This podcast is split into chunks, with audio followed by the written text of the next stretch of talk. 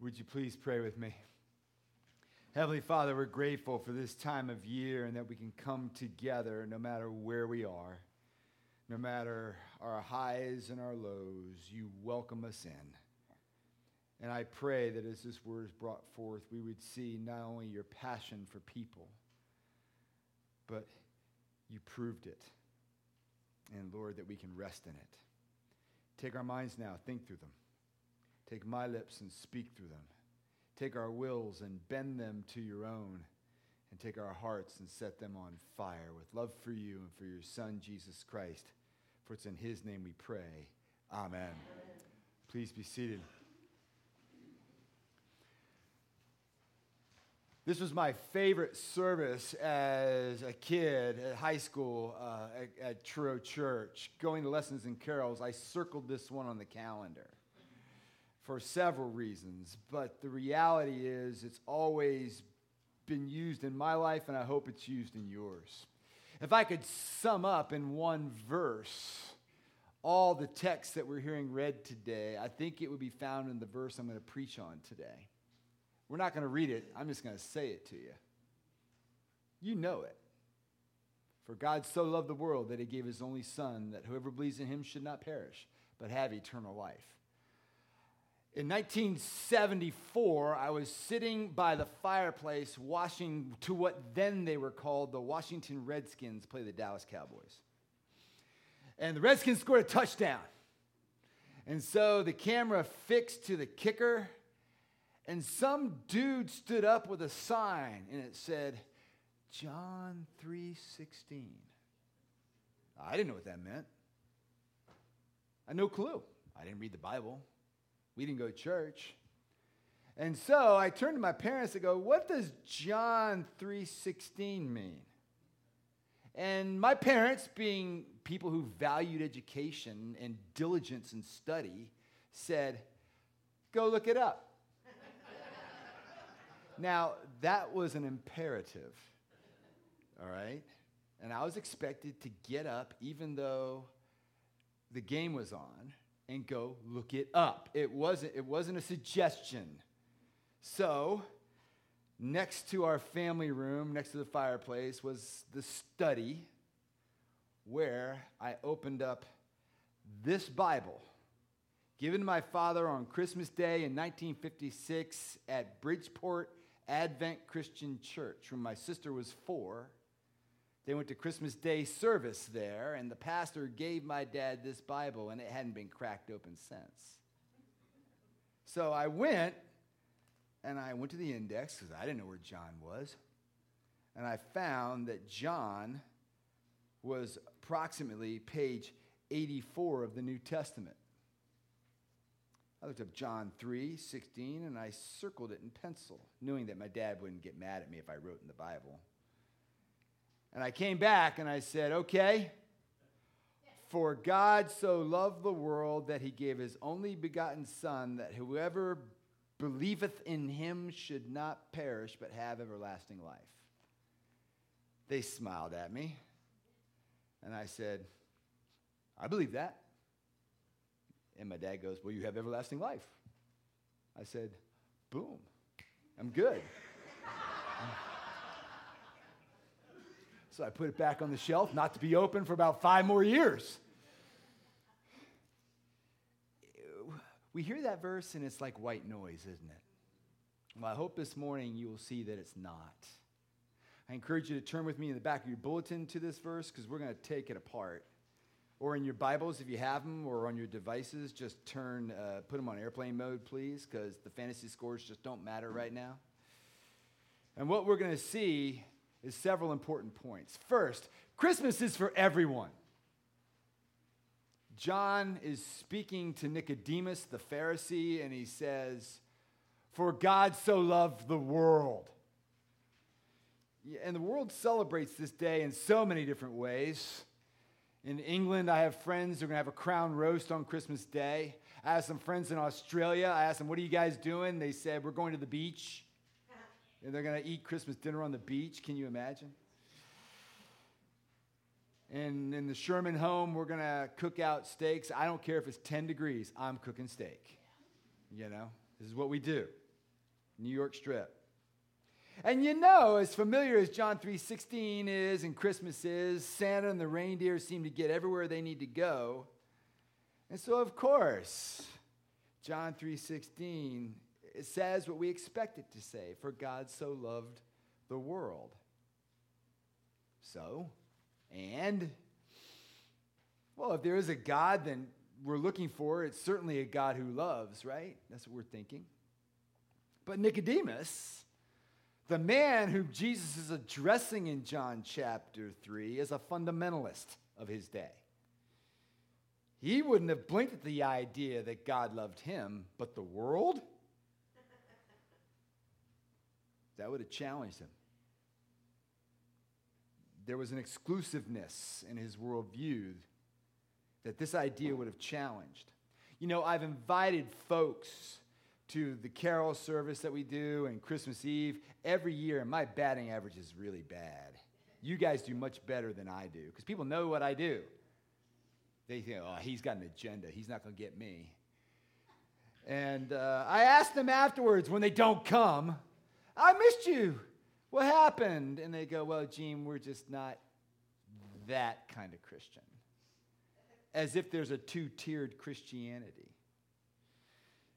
No, Christmas isn't just for sincere Christians or lukewarm Christians, it's for everybody. And Nicodemus is being shocked that it's not just for them, it's for the world. Isaiah 49 says, It is too light a thing that you should be my servant to raise up just the tribes of Jacob and to bring back the preserved of Israel. I will make you as a light for the nations, that my salvation may reach to the ends of the earth. You see, Jesus Christ is that servant of Isaiah 49. And the inclusiveness would have been a shock to Nicodemus. I doubt it is to us, though. We don't have Nicodemus's prejudices, and we don't have Nicodemus's awareness either of our natural hostility to God. It's an extraordinary thing to say God so loved the world. I mean, look at it, after all. We, we, in our own naturalness, we don't want to hear it. This was demonstrated to me in Beaver, Pennsylvania. We're doing a Christianity Explored course. And so we started to talk about the doctrine of Genesis 3 that we read earlier that we're all rebels in our own natural state. The Bible calls that sin. And then this young guy who was sitting at my table where we're discussing it says, Hey, I don't want anybody telling me how to live. We've heard people say that, right? If you've ever had teenagers, you know, you teens, we get it. But it can be a declaration of war.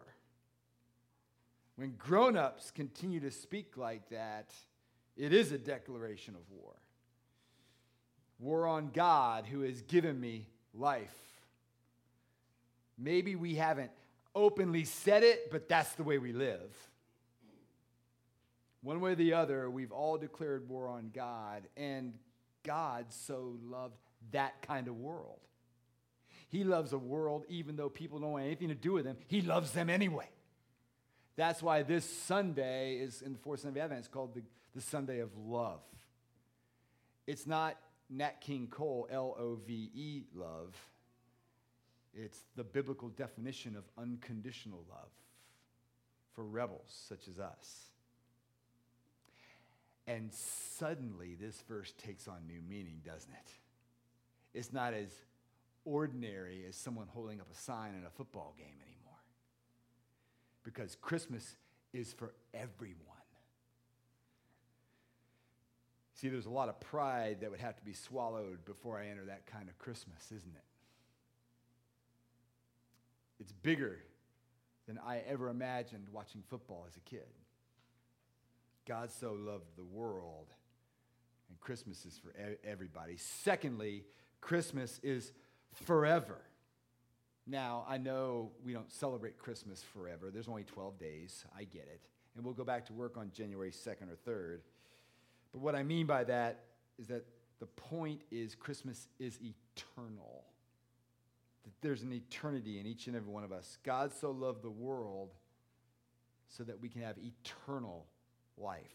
Not perish, but have eternal life. John writes this as something you would expect. Well, of course it is. Nothing lasts forever, everything has an expiration date. Climate change says the world is reaching an expiration date at a faster rate than we ever expected. And as we all know, people are perishing every day.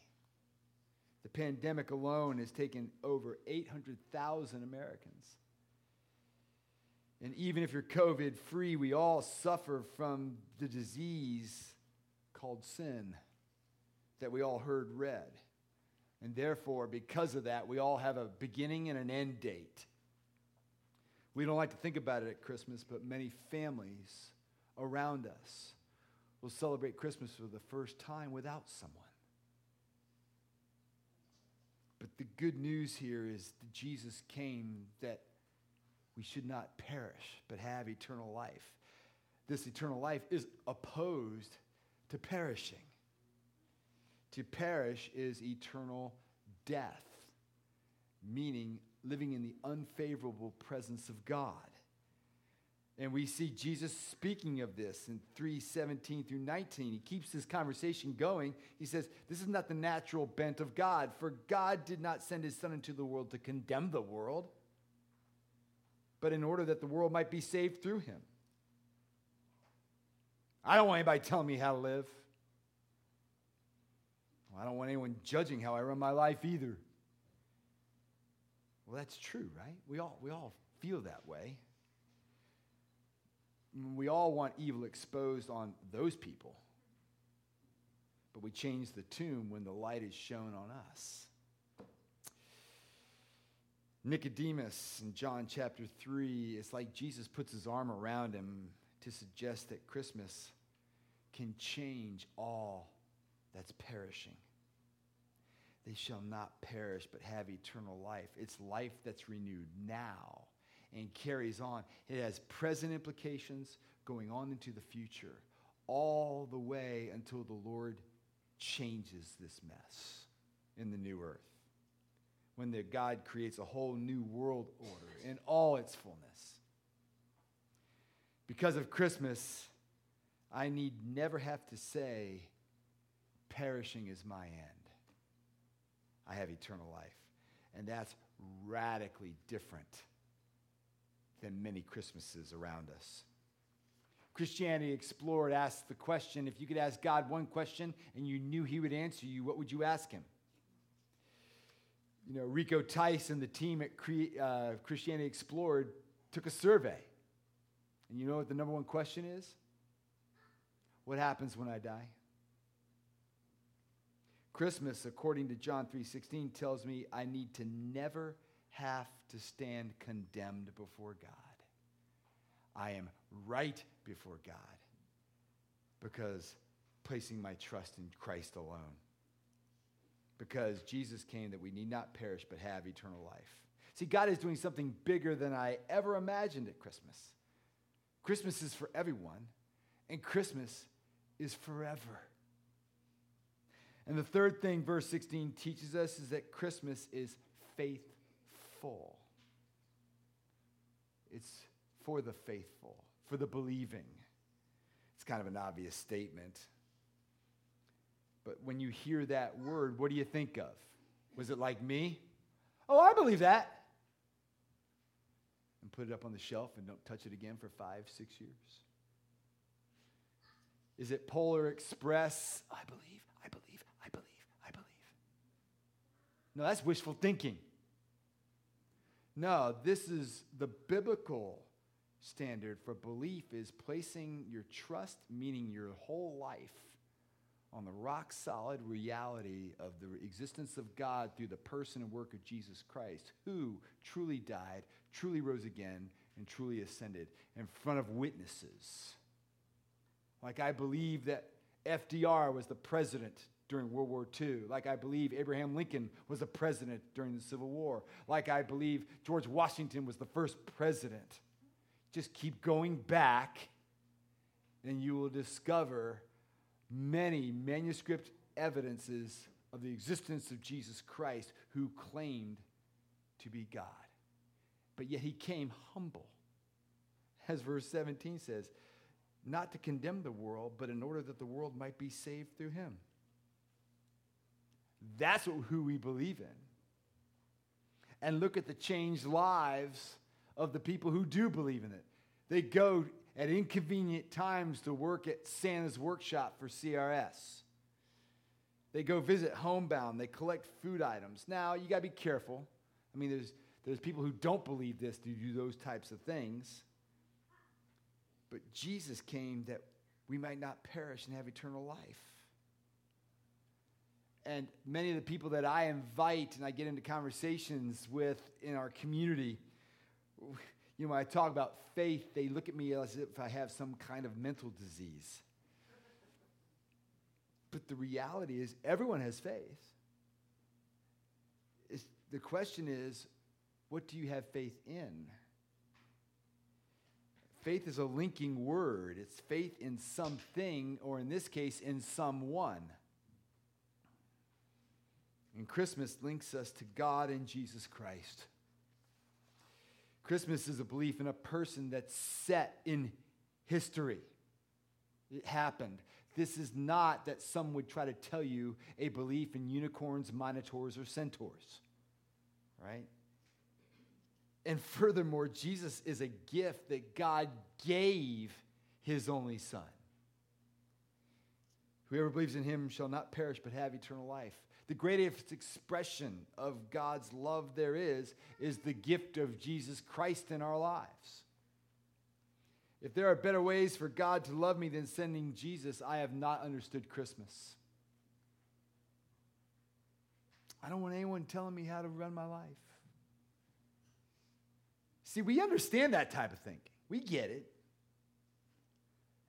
But when you look at this verse and see, he gave Jesus Christ as a gift. Christmas isn't some kind of power play of God's, it's God giving, God sacrificing, paying the cost, serving. Can you imagine what kind of love to give your one and only? Parents, imagine giving your one and only. Those of you who are longing to be a parent, imagine giving your one and only. That's the anyone of anyone telling me to run my life is Jesus Christ. Christmas is not about giving, not taking. It carries right through Easter that this Jesus who was born in a manger also as peter says in 1 peter 3.18 this christ suffered for our sins once for all the righteous for the unrighteous to bring us to god look at the difference that he makes. And this is why christmas matters. And this is why we celebrate it. It means christmas matters and if you read on in john you'll see what christmas does. It changes people. The Jesus of Christmas is the difference between life and death in this life and into the future. Believing in the Jesus of Christmas is the difference between eternal life and eternal death. I don't want anyone telling me how to run my life.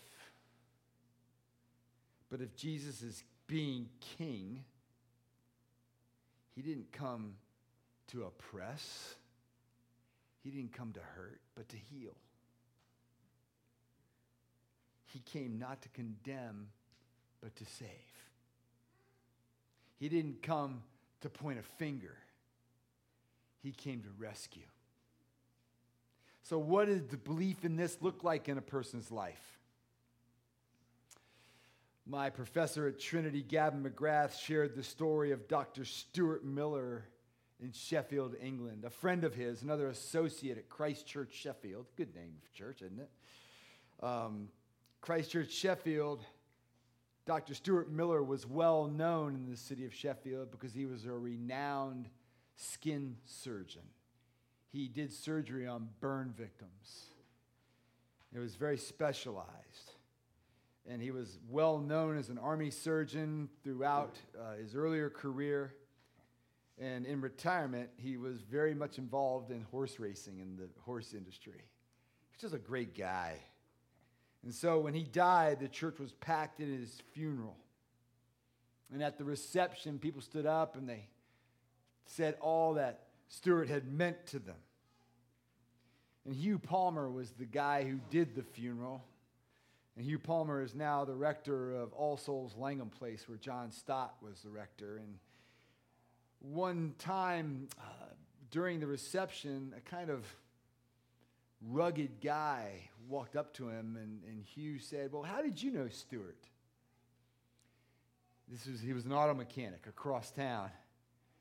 And the auto mechanic looked at Hugh Palmer and said, uh, He gave me my life. Because when I was a kid, I had burns over 80% of my body. And he literally gave me my life. You see, when someone gives you his life, that makes a difference, doesn't it? And Jesus Christ gives us so much more. When you speak like that of Jesus, you've made sense of Christmas. He gave me my life. Death and judgment are what I deserve, but Jesus gives me life now and eternity. Anyone can say that. It crosses socioeconomic boundaries, racial boundaries, political boundaries. I can't be so good that I don't need him. I can't be so significant he doesn't love me. I can't be so bad that he won't save me. See, believing is about receiving Jesus as your Savior and Lord, Savior and King. And it makes a radically different Christmas celebration. I don't want anyone giving their life for me. Well, if you won't receive this gift, you won't take that charity, that assistance, you'll miss out on Christmas. Friends, this is the one Christmas gift you must open. I encourage you to open it for yourself. We sing about it, and it describes experientially what happens at Christmas for the believer. Born to raise us from the earth, born to give us second birth. May we all experience that this Christmas tide. Would you please pray with me? Oh, God of grace, you love us, but we have not loved you. You call, but we have not listened. We walk away from neighbors in need, wrapped up in our own suburban concerns, and by our actions and attitudes, we praise what you condemn. I pray, Lord, we pray that you would help us to admit our sin, that you would come to us in your mercy, and we may repent and turn to you and receive the gift of Jesus Christ and his forgiveness. And we ask this through Jesus Christ, our Redeemer and friend. Amen.